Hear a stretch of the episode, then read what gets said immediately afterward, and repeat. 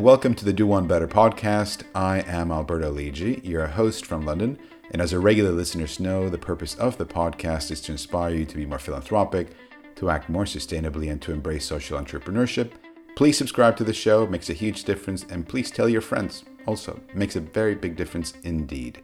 Today we're talking to Paul Smith Lomas, and Paul is the CEO of Practical Action. And Practical Action is an innovative international development organization that's putting ingenious ideas to work so people in poverty can change their world. Their patron is Prince Charles, the Prince of Wales. They partner with some amazing organizations like the Bill and Melinda Gates Foundation, the IKEA Foundation, DFID here in the UK. And today we're going to be focusing on systemic change, particularly systemic change in Bangladesh as it pertains to water sanitation. Interesting conversation today. And Paul, welcome onto the Do One Better podcast today. Thank you very much. Really pleased to be with you today. It's a pleasure to have you on board. Why don't we start by hearing a little bit about Practical Action, this uh, organization that you're leading? Yes, I mean, as you you highlighted, we're an organization that finds helps to find ingenious solutions to problems that people face, so that people can change their world with with lasting, locally owned solutions. We're an interesting organization because we're actually a group of entities. We, part of us, we're a charity uh, registered in the UK, running projects um, in Africa, Asia, Latin America. But also, we run a publishing company and uh, a registered consulting company and through the combined efforts of those sort of three types of organizations, we work really hard to find those ingenious solutions, to capture the learning, and then a, a really big part of our effort is to share learning so that others might benefit, replicate our work, so that we might see something small that, that we start help to bring about much bigger change. So we talk about big change starts small. Mm. And you have a global footprint, right? You're based here in the UK, but you operate internationally in various countries. Yes, we work in about 12 countries at any one time. Okay. Okay. And many how many people are in the team? So in total just over 600 staff, but we partner with a lot of organizations, so our work spreads way beyond our own individual offices and our own individual projects. Right. And if my research serves me right, your operating budget is roughly about 30 million pounds a year that you're investing yes. into charitable activities. Yes, that's right. Excellent. Excellent. And tell me, so what does the organization do? Tell us a little bit about what the organization does and the sort of thematic areas that's uh, that's uh, front and center for you guys. So we're a very practical organization, practical action. Uh, there's something about the name uh, mm. says it all. And we focus on areas uh, at the moment around farming that works, around energy and energy access, energy that transforms people's lives, helping to build resilience, and then lastly, urban, making urban centers safer for people to live in, particularly in our work on water, sanitation, and hygiene. Yes. And water sanitation is going to be the the key area that we're going to focus on. I know ahead of the podcast we were having a chat about the various projects that you guys are running and some really interesting work being done in Bangladesh uh, in partnership with the government there and truly of relevance to the whole country. Tell us a little bit about the work that you're doing out there in Bangladesh with water sanitation. I know you described it as not necessarily a sexy topic, but one that is highly consequential to the well being of the population. Yes, this is, we're talking about poo. Um, and uh, it's one of those topics we spend a lot of time talking about. My own professional background is as a water and sanitation engineer, so I, I get I get very excited about it. And I tend to think that once people get inside the subject with us, they can also get really excited about it. And what's the what's the project about? Tell us a little bit about um, how it came around and uh, and the the change that it's making on the ground. So we've been working with marginalized urban communities in slum areas in towns and cities around Bangladesh, helping them to find ways to improve their lives, helping to improve their living conditions. And a particular problem that we that we found working with communities is the problem of shit. Hmm. Many, many people living in these unplanned areas, they uh, they have access to a latrine, a, a, a, hole dug in the ground, a slab over across the top, which people uh, use as their their toilet, which is a great, simple, reliable form of technology uh, that helps people to improve their lives. But the challenge was the challenge that we found that particularly in the uh, informal settlement areas where streets are very small and quite crowded, that emptying the pit latrines was a huge problem. In actual fact, if you looked across the country as a whole, something like 80,000 tons of shit is produced every day and over 90% of that shit remains untreated. Now, what happens often in these um, informal slum areas is that emptying the pit latrines becomes the task of informal waste workers, literally emptying pits by hand, filling buckets, and then, for the lack of a decent disposal system, often dumping the sludge out in open watercourses, creating, you can imagine, a terrible health threat to people living in those areas. What's the scale of the of the challenge out there in Bangladesh? What are we looking at? Well, you're talking about um, you're talking about something that would fill about 30 Olympic swimming pools every day. You're talking about a population, a total population of Bangladesh, about 160 million people, and perhaps 40% of those people living um, under poverty levels. So a huge number of people without adequate access to safe sanitation. And safe sanitation is is a matter for the whole population, mm-hmm, mm-hmm. not just people living in those slum areas. So obviously, health, uh, healthy environment affects the whole population. So working with cooperatives, uh, creating cooperatives of waste workers and engaging in partnership with a whole range of actors, with local municipal authorities, engaging with the academics. Uh, Leeds University did a whole study with us on uh, looking at the market system mm-hmm. of sludge.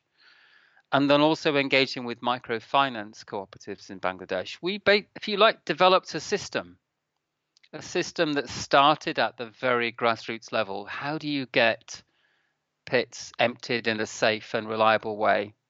What can you do with the sludge? How could it be treated? How could it be turned into some kind of business? And then how can the system bring all of the, the relevant pieces together to create something that can be sustained in the longer term? And we we created that system in partnership with with all of those actors what does the solution look like? So here you have these uh, 30 Olympic uh, swimming pools on a daily basis. Uh, it's difficult to conceive exactly what that looks like. What uh, what mechanisms are you deploying to try to? Um, it sounds to me also you're looking at market based solutions here. Yeah, so at the at the grassroots level, it's um, simple pumping technology, it's giving simple tools to be able to safely um, suck out uh, the sludge and transport it to a collection point and then on to a very low cost, simple treatment system that would dry out the sludge and turn it into a fertilizer and in doing so create a saleable product. So yes, you're absolutely right. This is about creating a market system.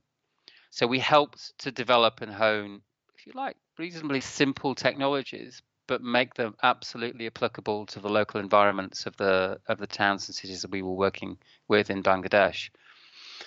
But also helping to make the system work as a whole, we worked with the municipalities to license the operators. We helped to develop a small app so that um, city dwellers could um, order up and buy in the service and then also leave feedback for when they've got a decent um, a decent service from the providers. Providers mm-hmm. got a decent a decent pay. They were licensed operators, and then they would take the sludge off to a central treatment place. And a separate entity then runs the treatment station, turning the sludge into a fertilizer, and sell.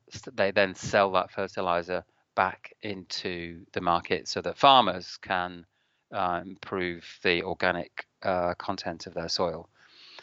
it's not a fully profitable system. It's a system that has to rely on a certain amount of government subsidy, but it's a system that's attracted a lot of attention from neighboring cities and now forms part of the Bangladesh government's national plans for safe sanitation in informal settlements uh, around the country as a whole. So that's, if you like, our next target as practical action is how can we take our direct experience working with uh, a small number of towns and cities in one part of the country, how do we now see that replicated across other cities across the country? Fascinating. And tell me, so when was there an awareness that this was a problem in Bangladesh? I'm just trying to get the sequencing of events here. So, when was there an awareness that this was a problem that needed to be addressed? And then, how did you go about uh, figuring out what would be ideal to do? And how did you get the attention of, of an organization like the Bill and Melinda Gates Foundation? So, this is, I guess, one of those stories where change can take time. So, mm-hmm. this actually goes back 10 years and in fact, we were working with um, with another non-government organization, WaterAid. Yeah. And in conversations and engaging with them, we could see that while latrine coverage in Bangladesh was going up, the challenge of sludge was not being addressed, and particularly not being addressed for small informal settlements where the classic sewage system, the water based piped sewage system that perhaps you or I might be familiar with in cities like uh, London, was simply never going to work in um, in unplanned settlements, and even less when you see the the, the rapid growth of um, cities and towns around the world. We know that the, the water based toilet system is just not going to work. There isn't enough water in the world, and there isn't satisfactory pace of development of urban centres to allow the continuation of the water based sewage system. So we've known for some time that there has to be another way.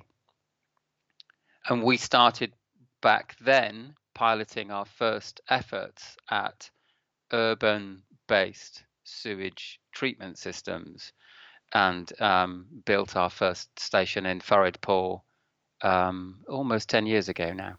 Hmm. And getting funding, getting backing from Bill and Melinda Gates Foundation, was that a straightforward deal or was it a little bit of of a arduous process?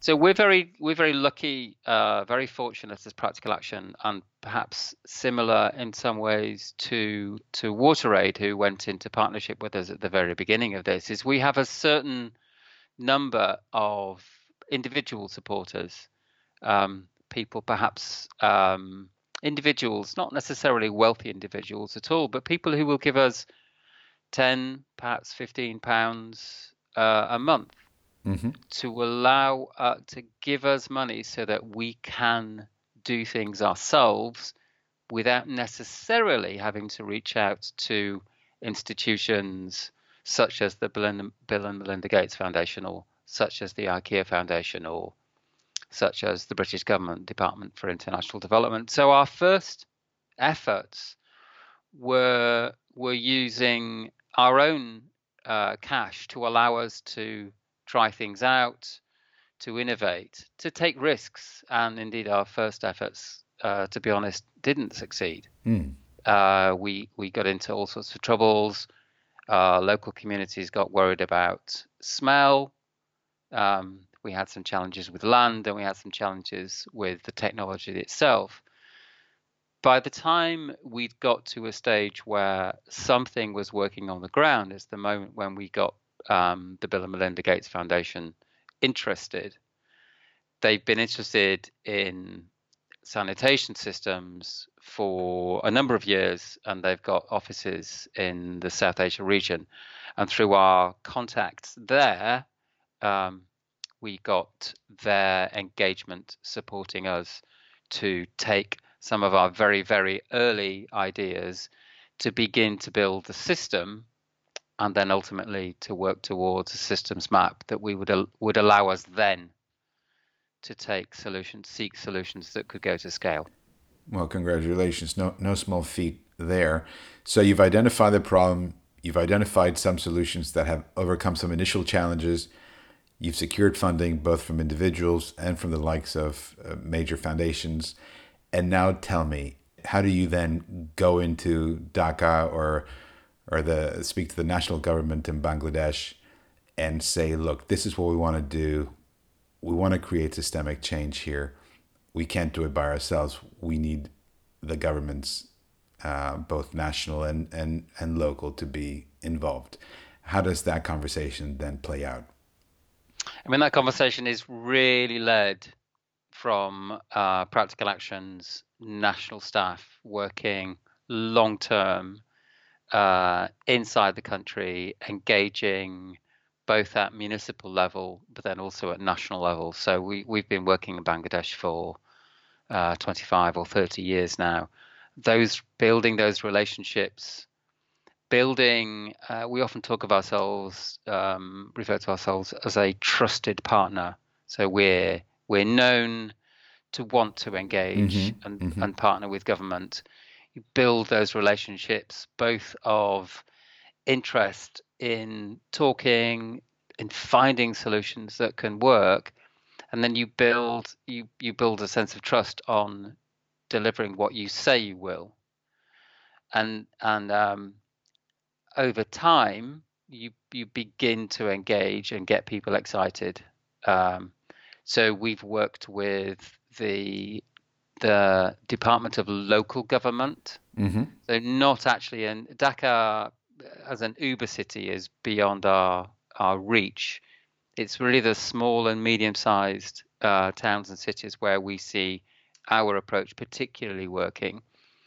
But the municipalities, the uh, central government, um, local government, and then also the Ministry of Water and Sanitation, seeing our work actually delivering on the ground, I think is probably the, one of the most powerful ways that you can persuade somebody that you think you've got something that's worthwhile um, giving attention and backing. And so, actually, physically going, building things, making them work, proving that they'll work, and building a community of others working with us, I think has been a, a key part uh, of our ability to take these sort of conversations to national level. And it would be quite difficult to do the work you're doing without the backing of the government. Would that be fair to say, or not necessarily? That would be completely um, appropriate. Yeah, mm. we without partnerships, without reaching out and engaging with larger actors, then we are we are but a drop in the ocean. Um, for the size and scale of the challenges of, say, sanitation in Bangladesh or food security across Africa. It, it's the ideas that we bring, it's the partnerships that we can help to find. It's not it's not what we can physically deliver on the ground. It will never be that, and I always think that's that's our role mm-hmm. as a civil society organization. We've got that um, the ability to to make connections that perhaps others can't make, and we've got the ability to innovate, take risks, and be ready to uh, try and to fail. That's great. In fact, in fact, I met the minister of local government um, a couple of years ago when I was in Bangladesh, and he said to me, "I see practical action as my research and development division," mm. which I thought was quite a nice that's a uh, great thing to hear. Compliment that he saw how we could take risks in perhaps ways that government can't. What does the uh, team look like, your team in Bangladesh? How many people do you have? So we've got about um, about hundred staff in Bangladesh in total, which is probably one of our biggest offices. Um, We work in uh, three or four provinces around the country. We have a small uh, central office in Dhaka. Mm-hmm, mm-hmm. Um, and we, within that, then we've got a number of professional groups. So we have a, a group that focuses particularly on the water and sanitation work, the work I've just been describing. We've also got um, an agriculture team that look at both farming and then also uh, fisheries. So those are the mm-hmm. two areas that we particularly focus on. And we've done some work on early warning systems, looking at floods, flood warning systems, and how people can uh, prepare for and respond to weather warnings. Mm-hmm. And when the minister over there tells you that you guys are analogous to his own R and D function or research and development function, tell me a little bit about the the research that you do do. Um, or do you do it in house? Do you commission academic research? How do you drive forward the the knowledge base? again that sense of being a practical organization we're we're looking for ideas and solutions that um, uh, to problems that people face and those ideas i guess i mean they can come from anywhere so also in bangladesh we've been doing a lot of work um, on farming techniques for example mm-hmm. and how people large areas of um, dry sandy banks appear uh, after each flooding season and because it's it's pretty arid land once the waters have receded, uh, it's it's never farmed. But working with farmers, we spotted a technique that had been long forgotten of how you can uh, actually grow crops on dry riverbanks with a tiny amount of additional fertilizer mm-hmm. and turn what would be fallow land into into highly productive land which is particularly valuable for people without access to land of their own. So that was a that was an old farming technique that had been around for decades, possibly even centuries. So sometimes it's about finding solutions like that that come from um, old established knowledge and mm-hmm. simply revitalizing and re and reinvigorating it, if you like. Sometimes on the other end of the spectrum, it's working with high tech um, companies. So we've been working with um, the space agency in the UK, um, help getting them to help us to improve weather forecasting and modeling of um, modeling of, of hillsides in India to look at how to improve prediction for mudslides. Mm-hmm. So that was a collaboration between the space agency with King's College in London, uh, the Department of Hydrogeology in Delhi, and then our own staff working on the ground in India. Mm. So sometimes it's those it's those sort of slightly quirky and different collaborations that will bring also some quite exciting results. And that that work on mudslide prediction is another really interesting piece yeah. of work we're involved in at the moment. And tell me, how did you get into all of this? So, what's your career trajectory? How did you end up being the CEO of Practical Action? So, I'm uh, I'm an engineer by background. Um, I spent a number of years working in the UK as um, a water and sanitation engineer in the construction industry. And um, in my 20s, I was inspired to take uh, a posting with Voluntary Service Overseas, VSO. Mm, VSO, great. To, to, to, go and work as a water and sanitation engineer in Sudan. Mm-hmm.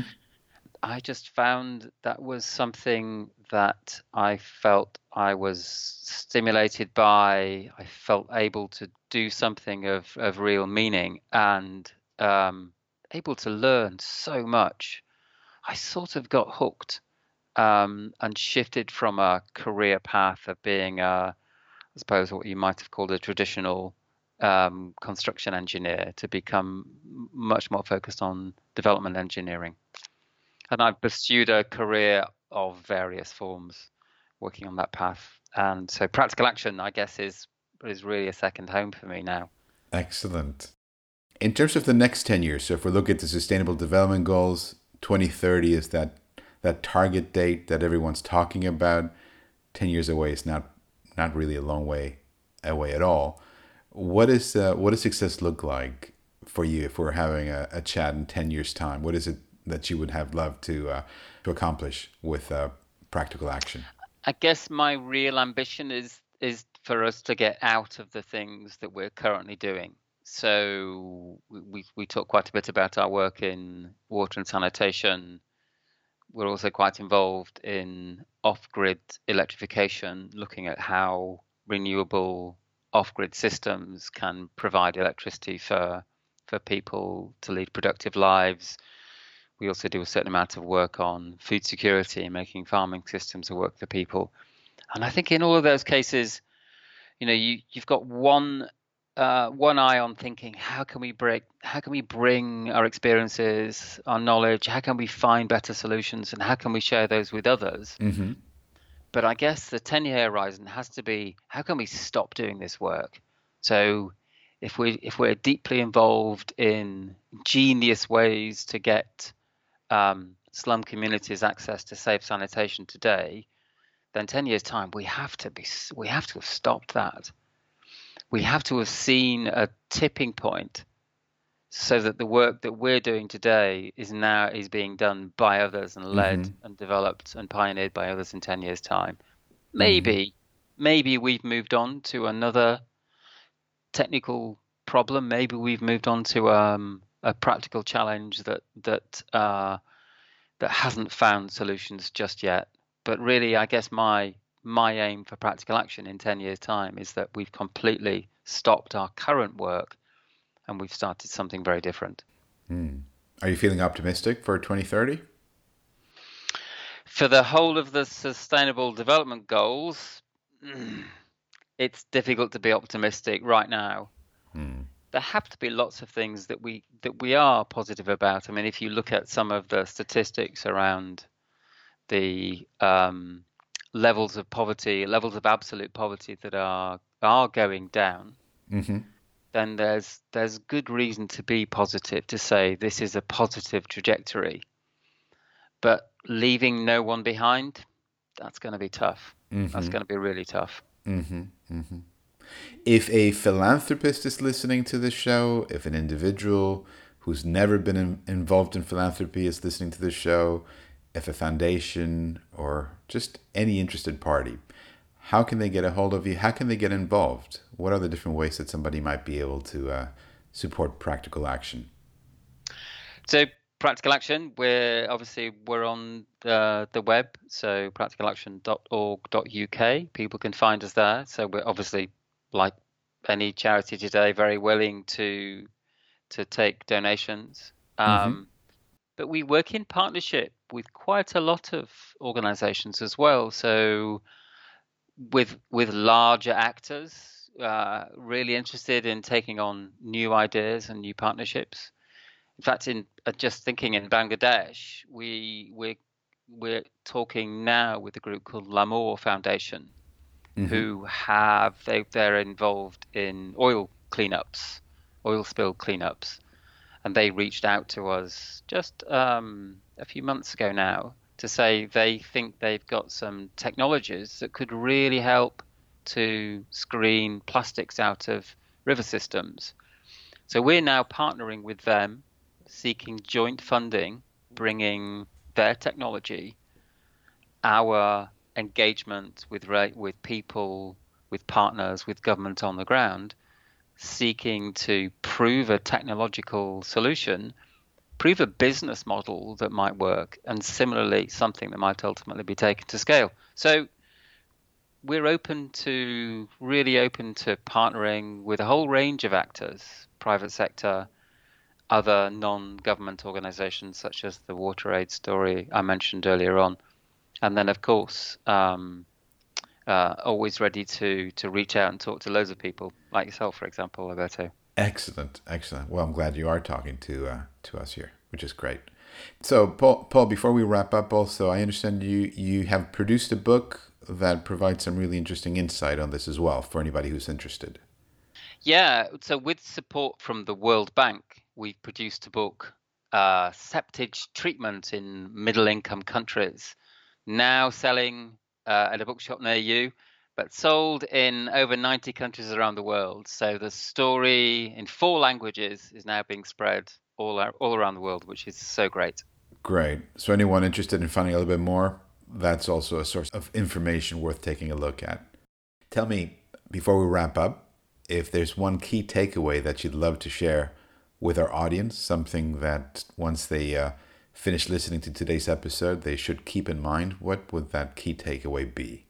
If, I mean, it's got to be. If you can lock it, it, down to one, it's all about the team. Mm.